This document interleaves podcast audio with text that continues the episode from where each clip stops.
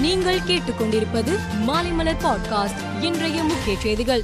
பதினோராம் வகுப்பு பொதுத் தேர்வை ரத்து செய்யும் எண்ணம் எதுவும் இல்லை என்றும் மாணவர்கள் இந்த விஷயத்தில் குழம்ப தேவையில்லை என்றும் பள்ளி கல்வித்துறை அமைச்சர் அன்பில் மகேஷ் பொய்யாமொழி தெரிவித்தார்.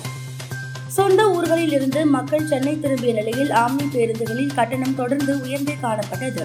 அரசின் எச்சரிக்கையையும் மீறி அடாவடி வசூல் தொடர்ந்ததால் பயணிகள் அதிர்ச்சி அடைந்தனர் நாடு முழுவதும் புதிதாக எட்டாயிரத்து எண்ணூற்று பதிமூன்று பேருக்கு கொரோனா பாதிப்பு கண்டறியப்பட்டுள்ளதாக மத்திய சுகாதாரத்துறை தெரிவித்துள்ளது.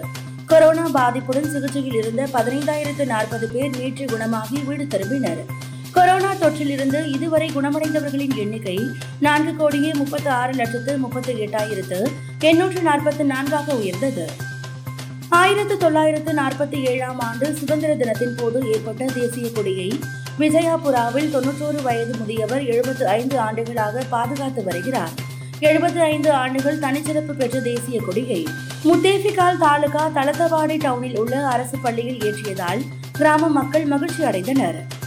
சனி ஞாயிறு மற்றும் சுதந்திர தினத்தையொட்டி மூன்று நாட்கள் தொடர்ந்து விடுமுறை வந்ததால் திருப்பதி ஏழுமலையான் கோவிலில் பக்தர்கள் கூட்டம் அலைமோதியது. சனி ஞாயிற்றுக்கிழமையில் வைகுண்டம் கியூ காம்ப்ளெக்ஸில் உள்ள முப்பத்தோரு கம்பார்ட்மெண்ட்டுகளும் நிரம்பி ஐந்து கிலோமீட்டர் தூரத்திற்கு பக்தர்கள் தரிசன வரிசையில் காத்திருந்தனர். இதனால் திருமலையில் எங்கு பார்த்தாலும் பக்தர்களின் தலைகளாகவே காட்சியளித்தது. உலகின் மிக பெரும் பணக்காரர்களில் ஒருவரான முகேஷ் அம்பானி மும்பையில் தனது குடும்பத்துடன் வசித்து வருகிறார். முகேஷ் அம்பானிக்கு அச்சுறுத்தல் இருப்பதால் அவருக்கு பாதுகாப்பு அளிக்கப்பட்டு வருகிறது. ஊழல் வழக்குகளில் ஆங்கான் சூகிக்கு மொத்தமாக ஆறு ஆண்டுகள் சிறை தண்டனை விதித்து நீதிபதி தீர்ப்பளித்தார். இதைத் தொடர்ந்து ஆங்சான் சூகிக்கு விதிக்கப்பட்ட மொத்த சிறை தண்டனை பதினேழு ஆண்டுகளாக உயர்ந்து உள்ளது. இது தவிர ஆங்சான் சூகி மீது மேலும் பல ஊழல் வழக்குகள் நிலுவையில் உள்ளன. சல்மான் ருஷ்டி மீதான தாக்குதல் குறித்து ஈரான் தரப்பில் முதல் முறையாக விளக்கம் கொடுக்கப்பட்டுள்ளது. அதில் சல்மான் ருஷ்டி மீது நடத்தப்பட்ட தாக்குதலில் தங்களுக்கு எந்த விதத்திலும் தொடர்பு இல்லை என்று ஈரான் அரசு தெரிவித்துள்ளது.